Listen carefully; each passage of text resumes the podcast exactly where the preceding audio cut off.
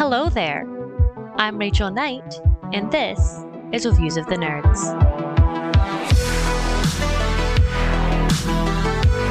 Today, I'm reviewing the musical Six.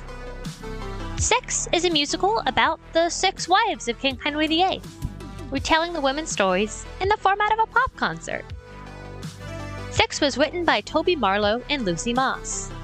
After a start at Edinburgh Fringe in 2017, the musical premiered on the West End in London in January 2019 and officially opened on Broadway in October of 2021 after pandemic closures delayed its scheduled opening in March of 2020. There were also touring companies and international productions, including a couple of productions on cruise ships.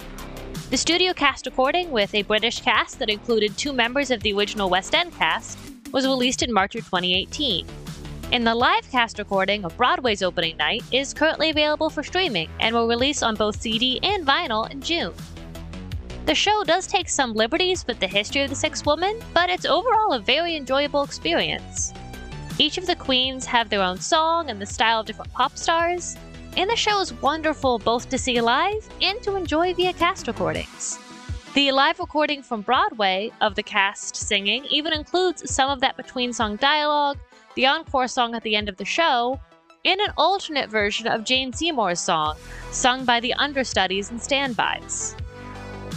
I would recommend this show to all adults, though I would recommend parents do research before bringing children.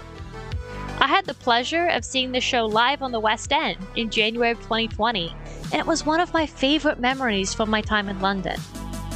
While most of the less child appropriate lyrics in Six could be missed by young children, there are references to adult topics. After all, the queens are divorced, beheaded, died, divorced, beheaded, survive, as that common rhyme goes.